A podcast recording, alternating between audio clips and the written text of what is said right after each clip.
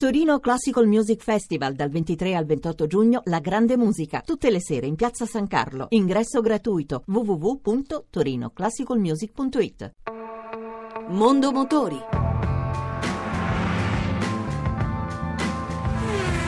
A cura di Roberto Taglialegna. Buon pomeriggio e buon ascolto da Lucia Voltan. Stile più robusto e maggiore tecnologia per il nuovo Peugeot Partner, veicolo commerciale declinato anche come multispazio per famiglie. Giovanni Sperandeo. La versatilità non la toglie alla comodità nel nuovo Peugeot Partner. Il multispazio sia per uso familiare che commerciale. Dai 5 a 7 posti, passo lungo e corto e capacità di carico elevata, da 675 a 3000 litri, con la possibilità di trasportare assi lunghe fino a 2,60 m. La modularità interna permette di diverse soluzioni ed ha scomparti multiuso per 184 litri. Il touchscreen centrale permette l'uso dello smartphone grazie alla tecnologia Mirror Screen, mentre tra i sistemi di assistenza alla guida troviamo l'Active City Brake, la frenata automatica di emergenza in città. A breve sarà disponibile anche una versione con motore elettrico, 67 cavalli con un'autonomia di 170 km. Carlo Leoni, responsabile comunicazione Peugeot Italia. Il nuovo Peugeot Partner viene offerto in uh, due differenti versioni, per il trasporto delle persone nella sua versione TP e nella versione furgone.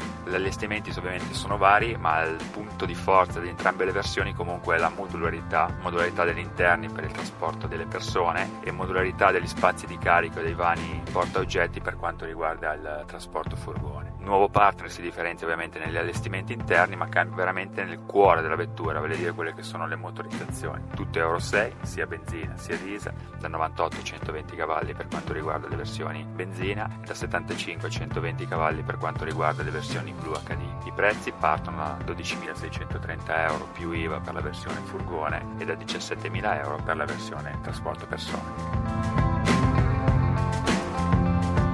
In Italia circolano auto decisamente datate. Le vetture sulle nostre strade hanno un'età media di quasi 10 anni.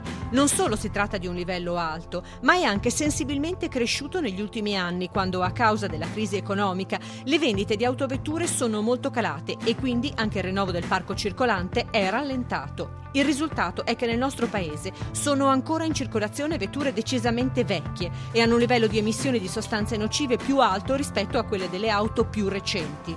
C'è comunque una grande differenza tra i dati registrati nelle regioni meridionali rispetto a quelle del resto del paese. Al sud mediamente le auto in circolazione sono molto più vecchie. Ciò è dovuto al minore sviluppo economico delle regioni meridionali, nelle quali ci si può permettere di acquistare un'auto nuova meno frequentemente rispetto a quanto accade nelle regioni del centro-nord e quindi bisogna far durare più a lungo le vetture già datate che sono in circolazione. La regione in cui circolano le auto più vecchie è la Campania, dove l'età media del parco circolante è di 12 anni e 9 mesi. Le auto più giovani sono in Valle d'Aosta, dove l'età media delle vetture è inferiore ai 5 anni.